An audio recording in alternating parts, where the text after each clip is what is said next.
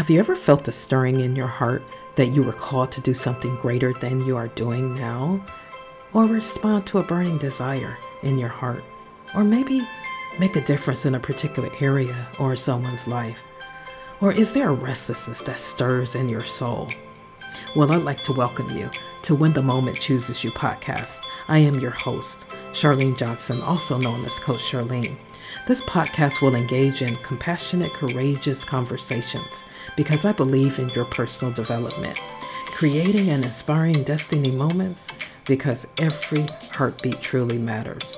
You will hear stories of change agents and trailblazers that dare to dream and not accept the status quo.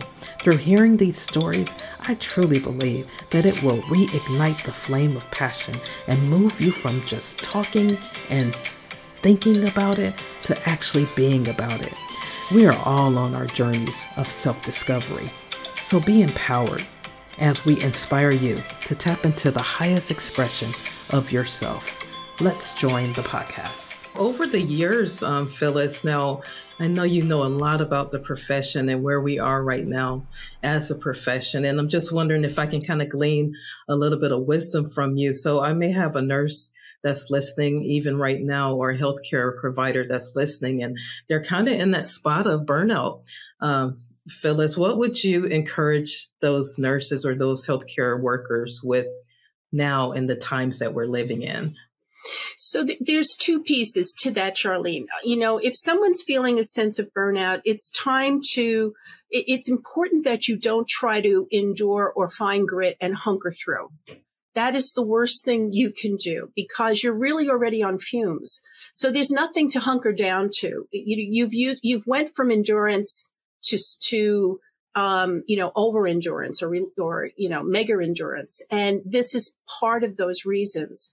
It's a time to be quiet. It's a time to be introspective.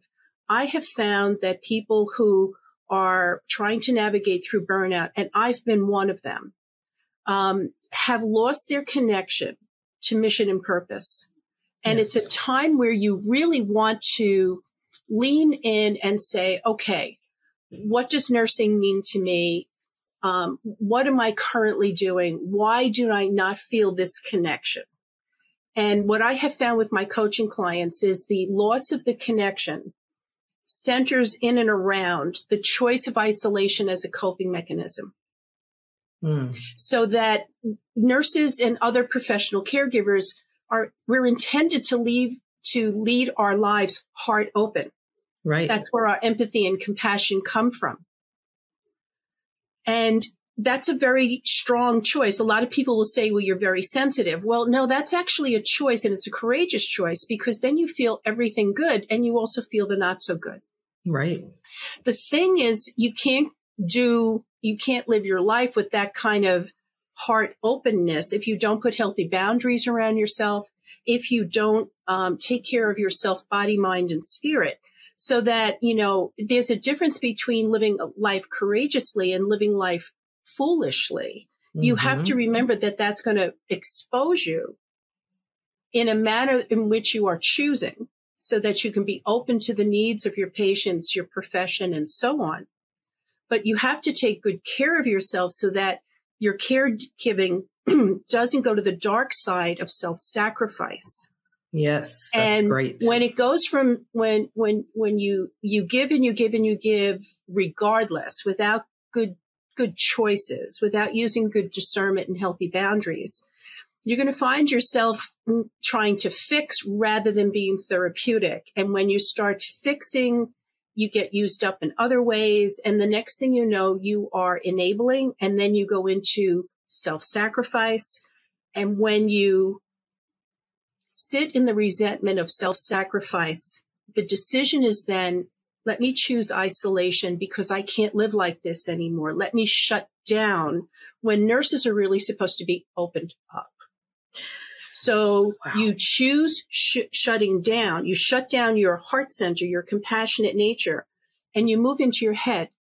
And you still give world class care. You still stay at the top of your game. You're still a good colleague, you know, but you are more robotic. And once yes. the robotic piece comes in, because you're in isolation, then you start to really stretch the tether of mission and purpose until it snaps. And then we have burnout. Right. Wow, you just like said a mouthful, and I don't even know where to start to unpack some of it. But the self sacrifice, I would love for you to go in a little bit more on that. What does that actually look like? So, you know, I say this uh, in my lectures, and I, um, you know, nurses were never meant to be helpful. Okay. And people stop and stare at me when I say that. but we were never meant to be helpful. We're meant to be therapeutic. We can't do the work for our patients and their families.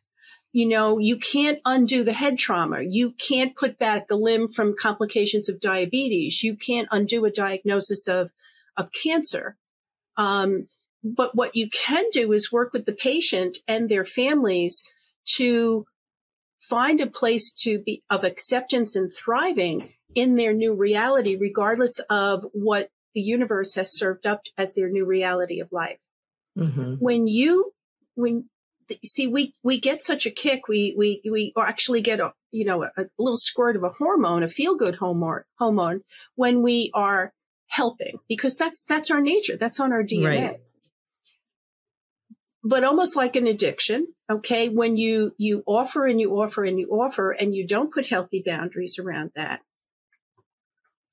then you're then, and people will come up to you and they want you to fix the schedule. They want you to fix this. They want you to fix that, but they don't want to do the work. They want you to do all the work or they have disruptive behavior. Perhaps you have a staff person who, you know, is just chronically uncivil, can't get to work on time, can't complete their work you know, you know, it just goes on and on and on. Or you have a family member who's also a, a little on the uncivil, abusive side of using up all of your good nature and patience. And you keep digging down to find more and they keep taking and disrespecting the gift you're offering them. Then you are really enabling. You're not being therapeutic. You are enabling the dysfunction of a loved one, family member, a patient and or their families that it was never what we were meant to do. We were meant to hold the space of strength so we could emanate the strength to the patient and their families so that they could, could almost get a little bit of transfusion of strength to find solace and acceptance in their new reality and then thrive to the degree they could thrive in that new reality. You can't do that work for people. And those of us who have either tiptoed around the drain of burnout or have actually burnt out, um, have abused that, that we've lost sight of that and we become fixing and enabling as opposed to therapeutic and supportive.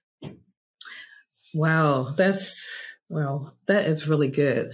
Um, so therapeutic, being therapeutic, what would you say though? Like somebody's stuck, Phyllis, somebody's super stuck. I know at least I can't even tell the number of them, but they're stuck and they feel like there's nothing other than what they're doing now.